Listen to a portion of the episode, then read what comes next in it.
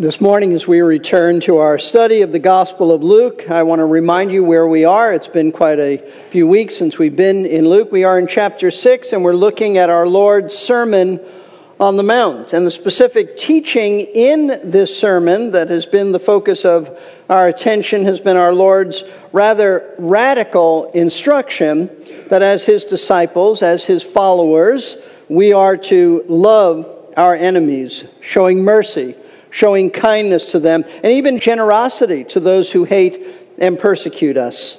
Now, this was the complete opposite of what Christ's Jewish audience had been taught by their religious leaders, because as we discovered from Matthew's account of the Sermon on the Mount, their religious leaders, namely who? Namely the scribes and the Pharisees, had taught the Jewish people not to love their enemies, but rather to hate them. And this is why Jesus said in Matthew chapter 5, starting at verse 43, You have heard that it was said, You shall love your neighbor and hate your enemy. But I say to you, love your enemies and pray for those who persecute you, so that you may be sons of your Father who's in heaven. For he causes his sun to rise on the evil and the good and sends rain on the righteous and the unrighteous. Now, when Jesus says, You have heard, he means that they had heard this teaching from the scribes and the Pharisees, their religious leaders. And it was absolutely wrong. That's what he's saying. You've heard this. He's not affirming that this is what the Old Testament taught. He's saying you have heard your rabbis, your scribes, your Pharisees, you've heard them say this, and I'm telling you it's wrong. And when he says, but I say to you, he means that what he's about to say to them is truth. Truth as God intended it to be understood in his word. That truth being that his word never told anyone to hate their enemy, but taught just the opposite to love their enemy. And then the Lord proceeded to explain exactly how and why they must love their enemy.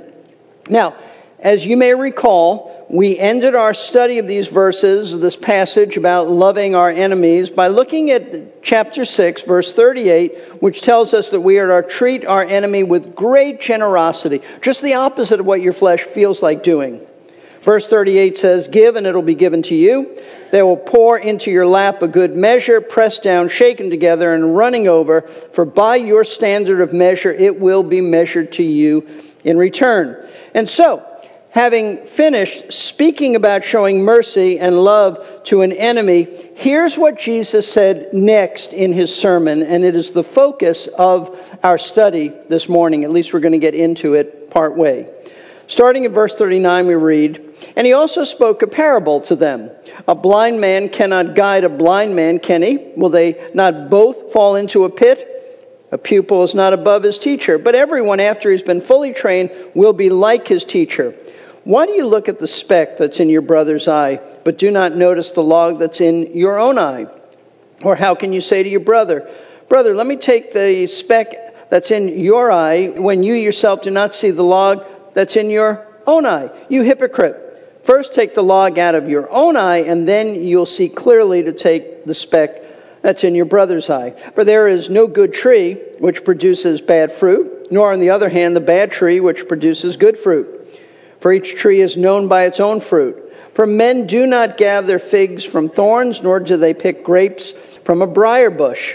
The good man out of the good treasure of his heart brings forth what is good, and the evil man out of the evil treasure brings forth what is evil. For his mouth speaks that from which fills his heart. Now, I realize that at first glance, these verses may seem completely unrelated and unconnected to what Jesus has been saying about loving our enemies. But that's only the first glance, because that's not really the case. Because Jesus was giving a sermon, and sermons are not random thoughts haphazardly thrown together that have no relationship to each other. You see, a good sermon is organized, a good sermon is well thought through with transitions that connect one set of thoughts to another set of thoughts. And that's exactly what we find in our Lord's words. So the question then becomes this What is the connection between these words about blind guides, learning from teachers, taking a speck out of someone's eye, and the fruit of trees that produce being an indicator of their health. What does all that have to do with what Jesus said about loving our enemies? Listen closely. Having just taught his followers that their scribes and their Pharisees have led them into error by teaching them to hate their enemies and a host of other errors, Jesus now focuses on warning his followers not to listen to these men anymore because why? They're false teachers. In other words, the passage before us, folks, it's a warning to those who are listening to Jesus to keep listening to him and not to follow others, just to follow his teaching rather than listening to the scribes and the Pharisees who are false teachers and will only lead them further astray.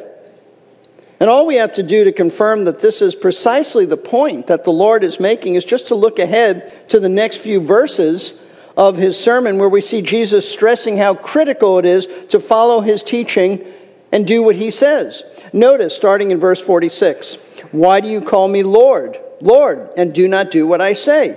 Everyone who comes to me and hears my words and acts on them, I'll show you whom he's like. He's like a man building a house who dug deep and laid a foundation on the rock. And when a flood occurred, the torrent burst against that house and could not shake it because it had been well built. But the one who has heard and has not acted accordingly is like a man who built a house on the ground without any foundation, and the torrent burst against it, and immediately it collapsed, and the ruin of that house was great. See, Jesus is making it very clear that those who have had any exposure to his teaching, those who have heard his words, those who were there by the Sea of Galilee listening to him give his Sermon on the Mount, they have a critical choice to make. They have a critical decision to make. That decision being to either act upon what he says, what Christ says, and build their lives on his words, or to disregard what he says and build their lives on other belief systems, which would include the erroneous belief system of the scribes and Pharisees. He's telling them, I know you're soon going to leave and disperse. What are you going to do with what you heard from me? What are you going to do? Who are you going to follow? Who are you going to build your life upon? My words or their words? They've already led you astray. Now, folks, what Jesus is addressing is the fact that many people know what his word says. There are many people who know the teachings of Jesus, many people like, like you, people who attend church, who listen to Bible messages, who know, know what the Bible teaches about salvation and about Christ being Lord. The question is, what are you going to do? with the words of Jesus. Are you going to do what he says and receive him as your Lord and Savior and then start living by his words? Or are you going to walk out of church and completely ignore his word, which is what many people, many people over the years do? They listen, but that's it. Well, in principle, that's the issue that Jesus is addressing in this closing section of his Sermon on the Mount. And the way he does this is by first warning those listening to him, many who were there that day who claimed to be his disciples, but who in reality may not have been his true disciples, and really not to listen. He's telling them, You claim to be mine, so don't listen to the teaching of your scribes and Pharisees anymore. If you're going to be my disciple, then follow what I'm telling you, not what they are telling you. Why? Because these men are false teachers. They had previously led you into error, and they will, if you continue listening to them, lead you into more error. And therefore, he's telling them in essence, now that you know this, you need to avoid these teachers and just stop listening to them anymore. Now, folks, this is an extremely relevant passage of Scripture. We may not have the scribes and the Pharisees anymore, but we have false teachers, many false teachers, and they're dangerous. They were dangerous in our Lord's day, they're dangerous today. And that's because false teachers, though appearing to be righteous, in reality, they're not righteous at all. In fact, the Bible calls them ambassadors of Satan. And therefore, they lie about God they lie about what the Bible teaches, and they lie about anything else they don't agree with that's related to Christianity. And though it may not be obvious, false teachers are all around you. In 2 Peter chapter 2, verse 1, we read these words.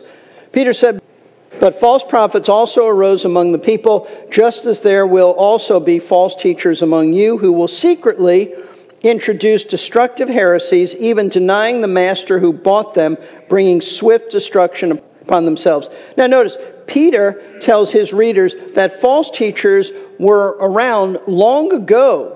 And when he says false prophets also arose amongst the people, he's talking about Israel in Old Testament times. They had false prophets. And he says, now, now that we're in the church age, you can expect soon, coming to your local churches, soon, false teachers. They were in the Old Testament times in Israel, and now that we're in the church age, expect them to be in your local churches. Interestingly, Soon after this, Jude writes a little book, an inspired book, only one chapter, and he says that these false teachers had arrived. So when you put Jude together with 2 Peter, and they're very similar, Peter announces they're coming, and Jude says they've arrived, they're here. Here's what Jude said in verse 4. He said, For certain persons, and he's talking about false teachers, have crept in unnoticed. Crept in where? Crept into the local churches. Unnoticed. They're not that obvious. They've crept in unnoticed. Those who were long ago before marked out for this condemnation, ungodly persons who turn the grace of our God into licentiousness and deny our only Master and Lord, Jesus Christ. And so, folks, for the last 2,000 years plus, these false teachers have been among us, meaning that they are within the sphere of what we would call Christendom. But they don't represent Christ, not at all. As I said, they are ambassadors of the devil, his emissaries. So, who are they? Who are they if they're all around us? Well, they are people like Jehovah's Witnesses who come to your door. And they want to talk to you about the kingdom while denying the king of the kingdom. They deny the deity of Jesus Christ. They are Mormon leaders. They are Catholic priests who tell you that you have to earn your salvation by your own good works. They are Jewish rabbis who reject Jesus as the Messiah and preach a message of works righteousness. They are men who write popular books on a biblical subject while denying an essential doctrine of Christianity, such as the Trinity. They are those on television who tell you whatever makes you feel good about yourself, they'll tickle your ears, while intentionally withholding from you what you really need to hear about yourself, and that is that you are a sinner and your sin has separated you from God who is holy, and therefore you need Christ as your Savior. Now, if you think I'm being a little too harsh when I say about false teachers, saying they're satanic, they're liars, they're deceivers, then you really don't know what the New Testament says about false teachers. So listen to this quote from John MacArthur's commentary on Luke. As MacArthur simply states the way God in his own word describes false teachers.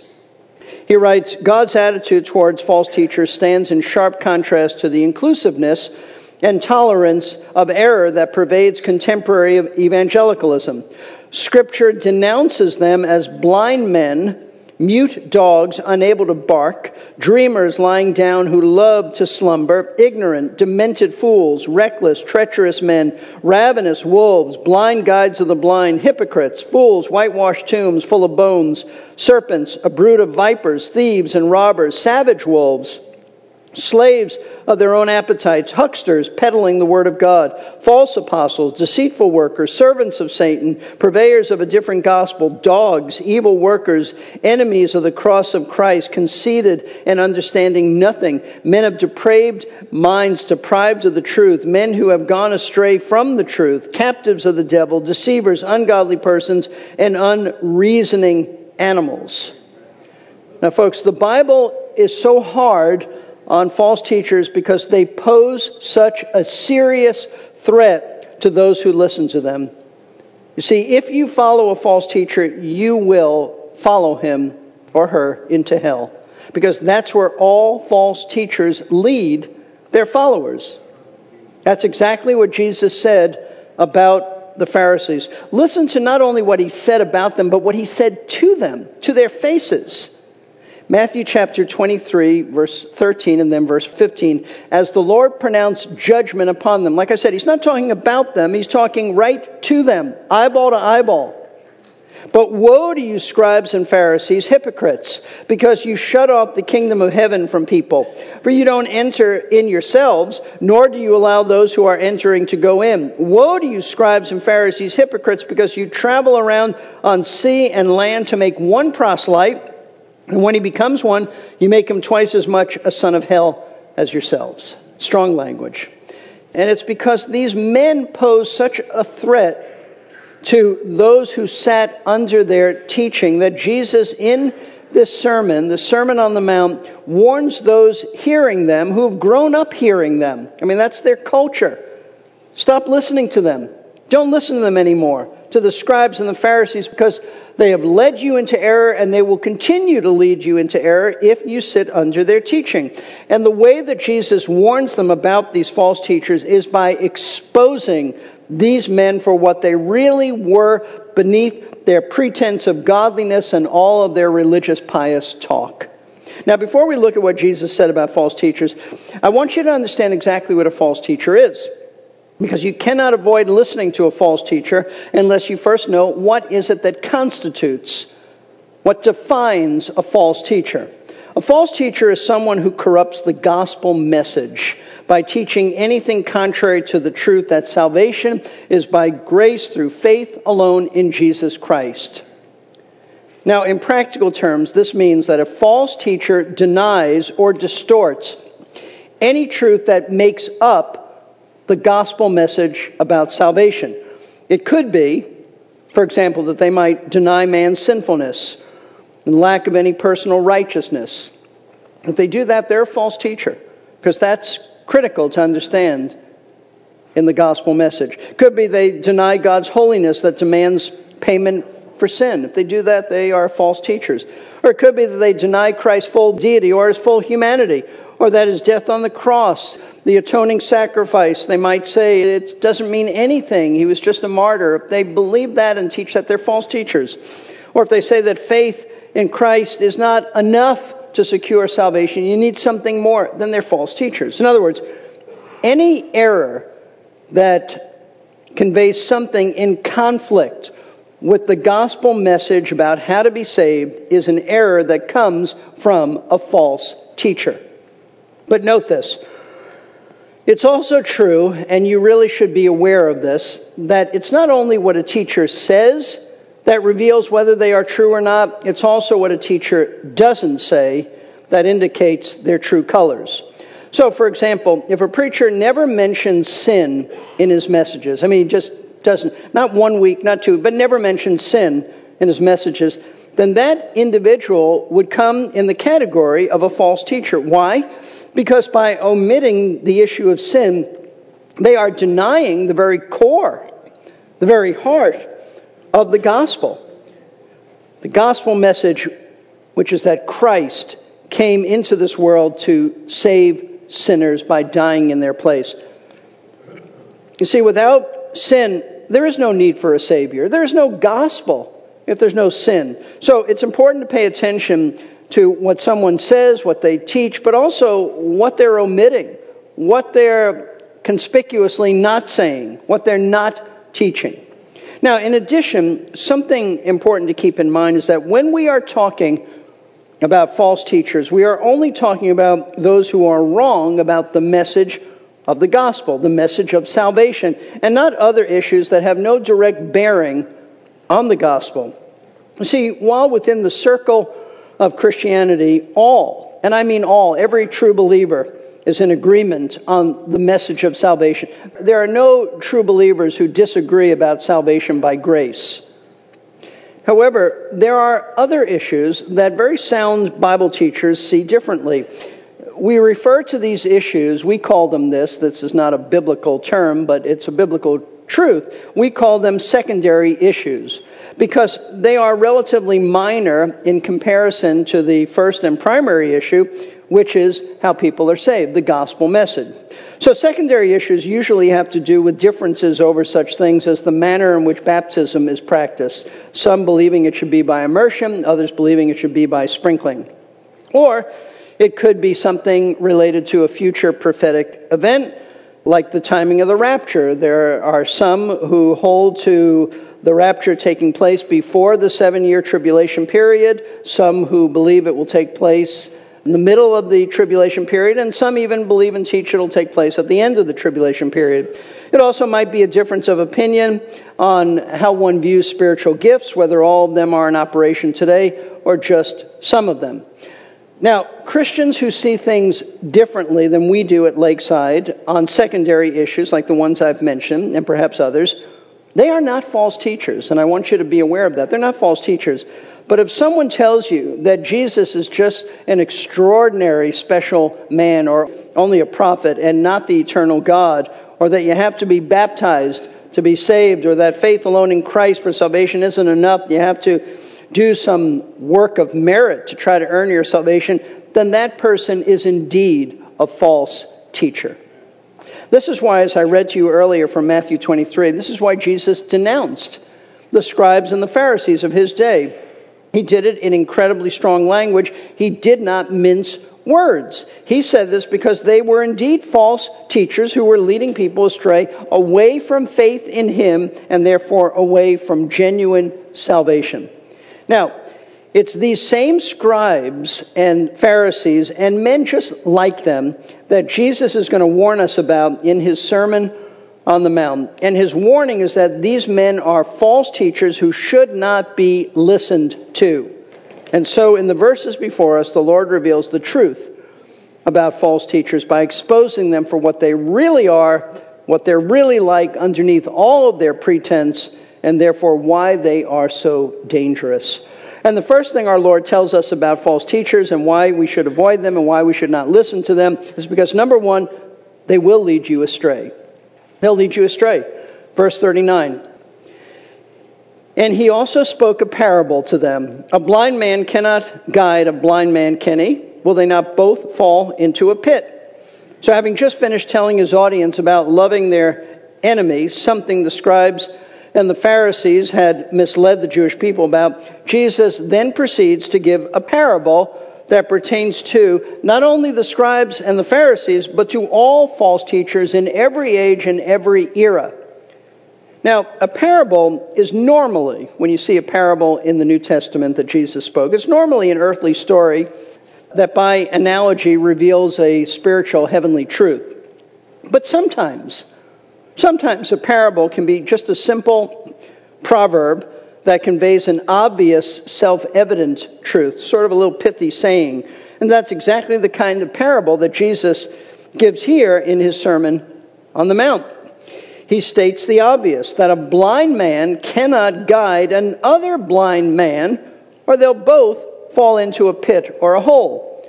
Now, this is just an undeniable truth that no one could possibly disagree with blind individuals, of which there were many in Israel in Christ's day, could not possibly guide another blind individual because they would both be unable to see dangerous pits that they could fall into. See, in our Lord's day, Israel was a land with lots of holes or pits in the terrain. And there are some reasons for this. For one thing, there were a number of wells that no one had covered up, no one had filled in with dirt, and so there are pits that just, holes, deep holes that just remain. Also, the ground in Israel was so rocky that stones sometimes had to be dug out in order to resurface roads, leaving then a number of holes that people and animals could fall into. And we know that's the case because in Matthew chapter 12, verse 11, Jesus spoke of a sheep falling into one of those pits when he said this What man is there among you who has a sheep, and if it falls into a pit on the Sabbath, Will he not take hold of it and lift it out? So it was just an undisputed fact that a blind person couldn't possibly guide another blind person in Israel because without being able to see a hole, they would very likely both fall into the hole, leaving them severely injured, if not dead. But in speaking about guides who were blind, Jesus wasn't referring to literal guides, but rather to spiritual guides. Those religious leaders, specifically the scribes and the Pharisees, who saw themselves as a guide to those who were ignorant, to those who were underneath them in knowledge. They saw themselves responsible to teach and lead others who they considered to be spiritually blind due to their ignorance in the law of Moses, but who in reality, they were spiritually blind themselves. And they're leading people to hell rather than heaven. This is why, as you go through the New Testament, the four Gospels, you'll see that Jesus so often referred to the Pharisees as those who were blind. This is not an isolated statement. This is throughout his ministry, he said this. For example, in Matthew chapter 15, verse 14, concerning the Pharisees, Jesus said, Let them alone. They are blind guides of the blind. And if a blind man guides a blind man, both will fall into a pit. It's the same thing that he's saying in his sermon. Again, in Matthew 23, you go through Matthew 23 and you'll see that Jesus denounced the Pharisees by not once, not twice, but repeatedly calling them blind men. Verse 16 Woe to you, blind guides, who say, Whoever swears by the temple, that's nothing, but whoever swears by the gold of the temple is obligated. Verse 17 You fools and blind men. Which is more important, the gold or the temple that sanctified the gold? Verse 19, you blind men, which is more important, the offering or the altar that sanctifies the offering? Verse 24, you blind guides who strain out a gnat and swallow a camel. Verse 26, you blind Pharisee, first clean the inside of the cup and of the dish so that the outside of it may become clean also. I mean, Jesus repeatedly called these men blind blind guides. And folks, the real danger with their blindness is that they were leading their followers not, not to a hole in Israel, but to the very pit of hell. Again, let me read to you what our Lord said about these men in Matthew chapter 23, verse 15. Woe to you, scribes and Pharisees, hypocrites, because you travel around on sea and land to make one proselyte, just one convert, and when he becomes one, you've made him twice as much a son of hell as yourselves.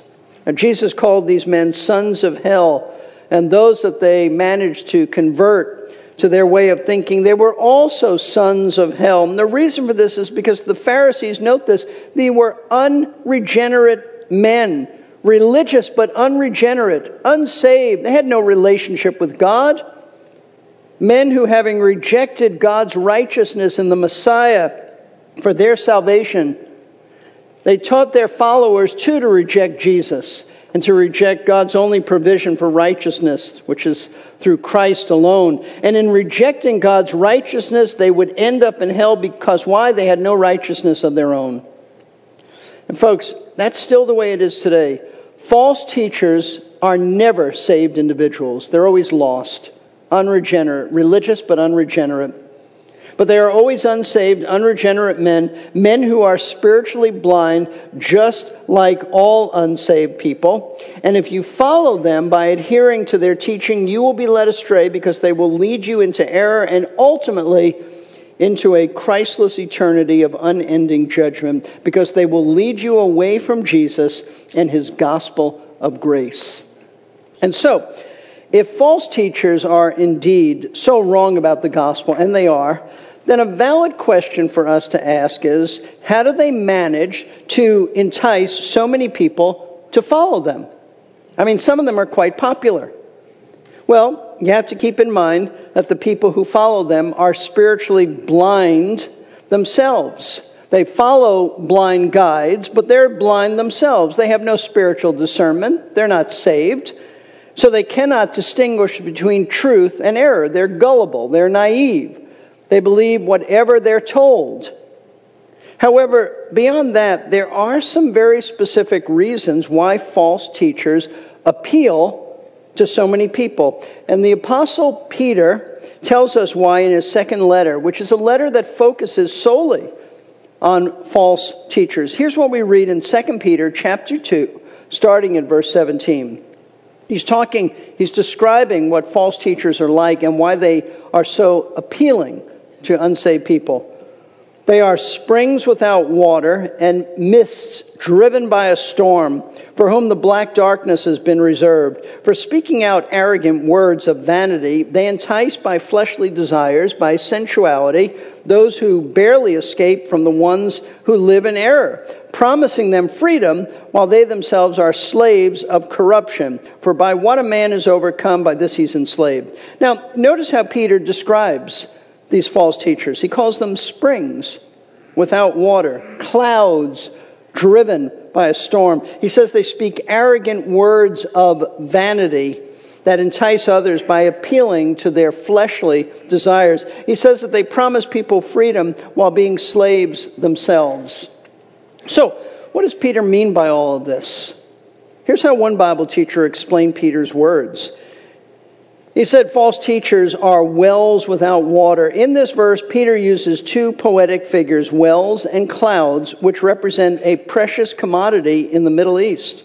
A well without water would be a major disappointment in a hot and dry land.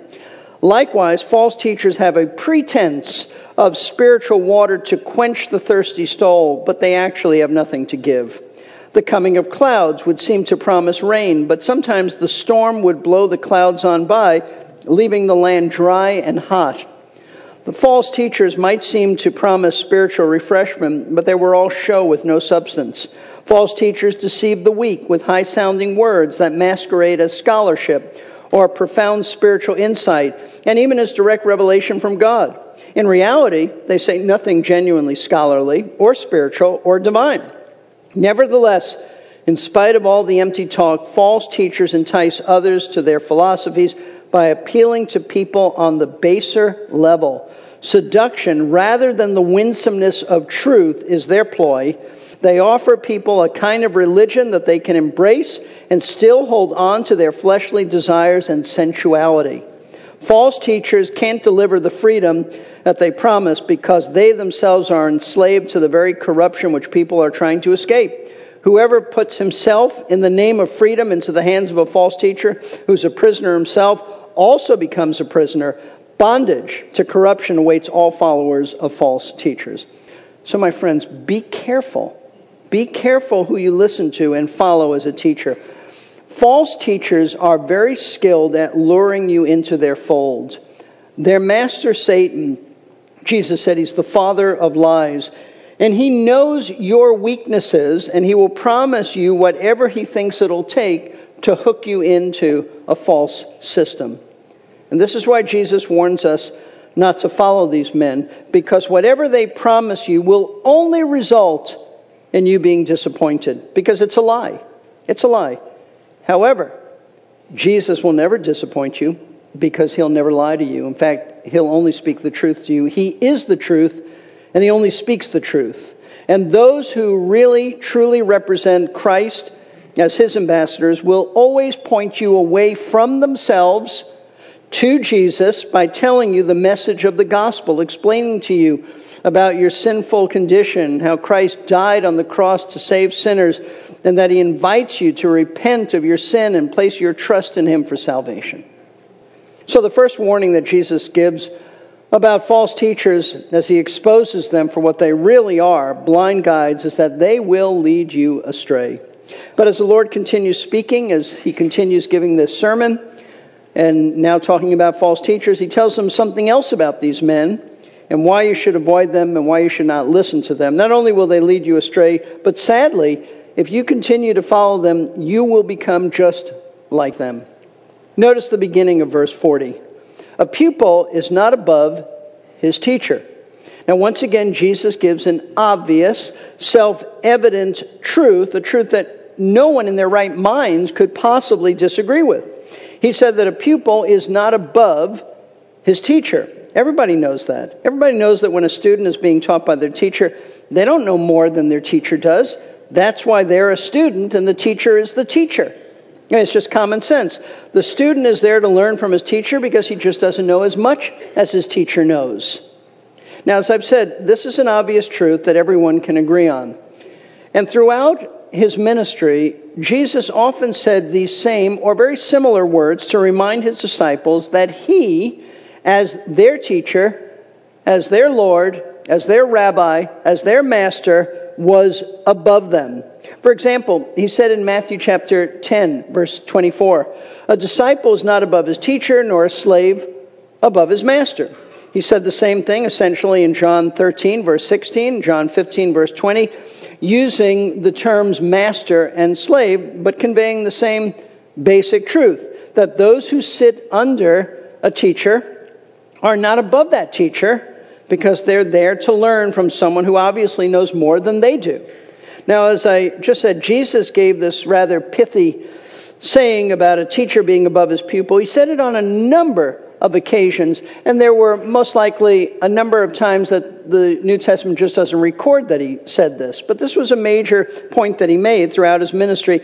And everybody who heard him, because he would say this to his disciples, they understood what he was talking about. That he, as their teacher, their Lord, their master, their rabbi, he was above them. However, that's not how Jesus is using this saying here in Luke chapter 6, verse 40. So he's not speaking about himself as the one who teaches, but rather he's talking about the Jewish scribes, the Jewish Pharisees as teachers. He's talking about them in a negative sense as false teachers, blind guides. And what the Lord wants his audience to understand by these words is this if you place yourself under the teaching of the scribes and the Pharisees, or any false teacher for that matter, something is going to happen to you. You're going to be changed. It is inevitable, but not for the better. You're going to be changed, but not for the better. Notice what Jesus went on to say about a pupil sitting under the instruction of a false teacher. Verse 40 A pupil is not above his teacher, but everyone, after he has been fully trained, will be like his teacher. The Lord is explaining the danger that people face if they allow themselves to be taught by a false teacher. Eventually, after sitting under a teacher who rejects Christ and distorts the message of salvation by grace, a student will become like his teacher. In other words, he will embrace the errors of his teacher and he will become a false teacher himself. He'll sound just like his teacher.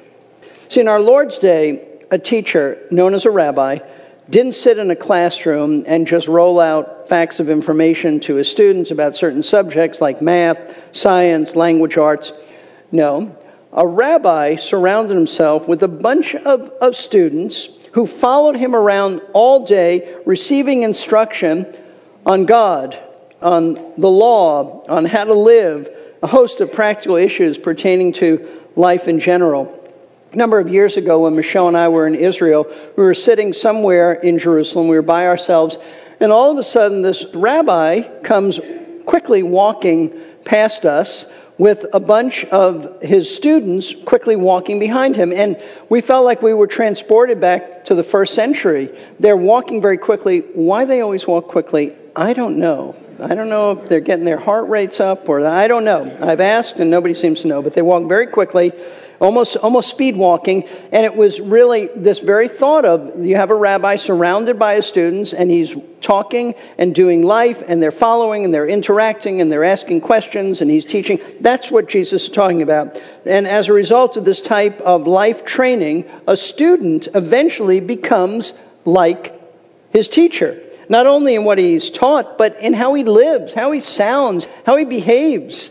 You see, folks, what Jesus is saying is that if you follow the teachings of a false teacher, whether you attend his church or watch him on television or listen to him on the radio or read his books, you will inevitably take on the characteristics of this man and will start speaking the same errors that you learned from him or from her. In other words, you will absorb their spirit and sound just like them. Why do you think that Jehovah's Witnesses travel in pairs? because one is the teacher and the other is the student. But eventually, the teacher is going to be reproduced in his student, and the student will become just like his teacher, and he will then start training someone else as his student, and on and on the process goes. Listen, beyond all this about false teachers and being like them, there's an important, general, timeless, broad principle that Jesus is teaching and as I said, it goes beyond a false teacher reproducing his error in them. That principle is that whoever you sit under as a student, you will, to some degree, become just like them. You see, you can see this very clearly in Bible believing evangelical churches. Those Christians who have sat under militant type, angry pastors always seem to be like that themselves militant, angry, fighting everyone who doesn't agree with them. You can have a gracious disagreement, they'll attack you on any point of doctrine, any practice. They'll attack you, and not kindly. They're militant. They're angry. Where did this come from? Came from sitting under a man who was just like that. And eventually you become like that. And those Christians who attend legalistic type churches, where their pastors tend to reduce Christianity to a mere list of do's and don'ts, they tend to become legalistic themselves. And you might wonder, well, where did this come from? Well, it came from sitting under that type of leadership for years and years. You turn into the person that you've heard this from. Likewise, those Christians who sit under gentle, loving, and godly pastors and teachers, they tend to become gentle, loving, and godly themselves. This is why it's so important what local church you choose to align yourself with. Because once you have sat under the leadership of that church, you will eventually, inevitably, take on their characteristics in terms of, of how you talk and how you live. This is why it's so important for pastors and teachers to be Christ like, to be biblical, not only in what they teach, but in how they live out what they teach. It's because those who follow them will become just like them. This is why the Apostle Paul so often said, Follow me as I follow Christ. And this is why, as a believer in Christ, it is so critically important that you spend time daily with the Lord so that He will be your teacher. As you read His Word and spend time with Him in prayer, this is how you grow in Him. This is how you cultivate your relationship with Him. It's not enough if you think you're just coming on Sunday mornings and having a sermon preached to you. I should not be your primary teacher. Your primary teacher should be the Lord Himself as you sit under His teaching, His ministry daily as you open His Word and He guides you in your understanding of it and you spend time in prayer. This is how you grow in Him. This is how you cultivate it. Otherwise, you're just getting one meal a week. You're starving. You need to have a daily time with the Lord. And if you're too busy for that, you're just too busy. Rearrange your priorities. And what will happen if you let the Lord be your teacher, your primary teacher, you'll see changes. You'll become more like him. You might not even recognize it, but it'll be there. You'll be more like him in your gentleness, in your attitudes, in your beliefs, in the way you talk to others, in your core values, and your desires. You will be more and more like Jesus Christ, conformed to his image. So if you don't have a daily time in the Word with Jesus being your teacher, then you need to establish one. Not tomorrow, but today. Today. So you'll become more like Christ, which is what our Lord is teaching. But beware, if you expose yourself to a false teacher and embrace his errors, you will become just like him and you will develop into a teacher of falsehood yourself. Now, Jesus had more negative things to say about false teachers, but we'll leave that for the next time we meet to study this. But I want you to understand that if you feel like this has been a sobering message, you should feel that way. Today's message should have a sobering effect upon you so that you realize how dangerous false teachers are. They're, they're not to be minimized, they're not to be trivialized at all. And I want you to see how serious the Apostle Paul viewed false teachers from two passages of Scripture that he wrote. First is 2 Corinthians chapter 11 verses 13 and 14 where Paul exposes certain men who had the audacity to claim to be Christ's apostles and Paul explains what they really really are like.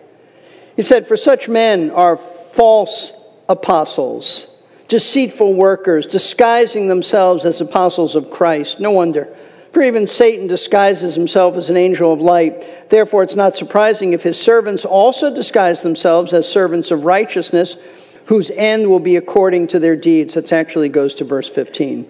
So, Paul reveals here the truth about these men. They weren't true apostles, they were false apostles, deceitful men masquerading as servants of righteousness when in reality they were servants of Satan, the epitome of evil, the chief deceiver. Second passage of scripture in which Paul so forcefully addresses false teachers is Galatians chapter 1, 6 through 9. He says, I'm amazed that you are so quickly deserting him who called you by the grace of Christ for a different gospel it isn't just a little tweak here and there, it's a different gospel, which is really not another, only there are some who are disturbing you and want to distort the gospel of Christ. But even if we or an angel from heaven should preach to you a gospel contrary to what we have preached to you, he's to be accursed. As we have said before, so I say again now if any man is preaching to you a gospel contrary to what you received, he's to be accursed.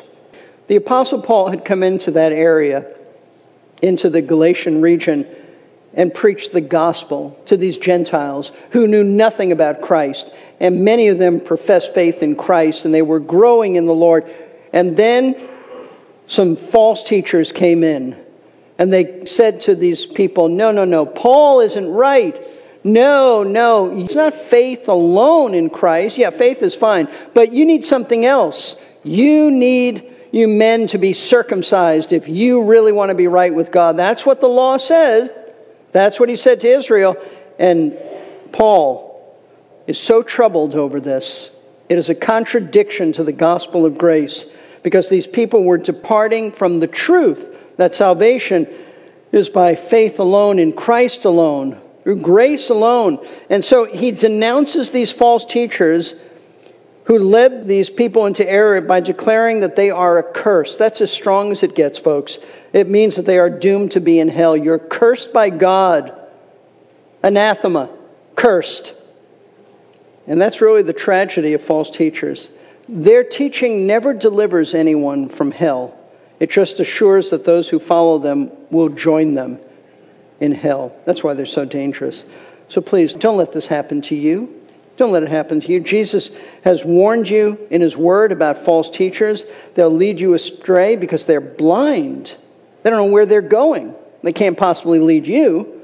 They're blind, and you'll end up just like them if you follow their teaching. So instead, Turn to Jesus Christ. Be saved from God's wrath. Jesus will always tell you the truth. He'll never mislead you. He'll tell you the truth about yourself. He'll tell you the truth about God.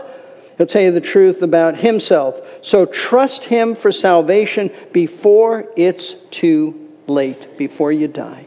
If you want to speak to one of our pastors about this, and just see me after we close the service, which we are going to do right now. Join me in prayer. Father, we thank you for a passage of scripture like this strong words, but truth. And Lord, we know these things in our age seems so wrong because they're not politically correct. But we thank you. We thank you because truth is truth, and we live by propositional truth. We live by your word, and your word is always true. So, Lord, we do pray for those who are still lost in their sins, looking for who to follow, this religion, that religion, this cult, that teacher. We pray that you'll direct them to Jesus Christ and Him alone, and that they will rest in His finished work on the cross, not trying to earn their way to heaven, not trying to do something, but simply resting, trusting, placing their reliance upon Him for salvation. And we pray for the rest of us, Lord. Help us to be discerning.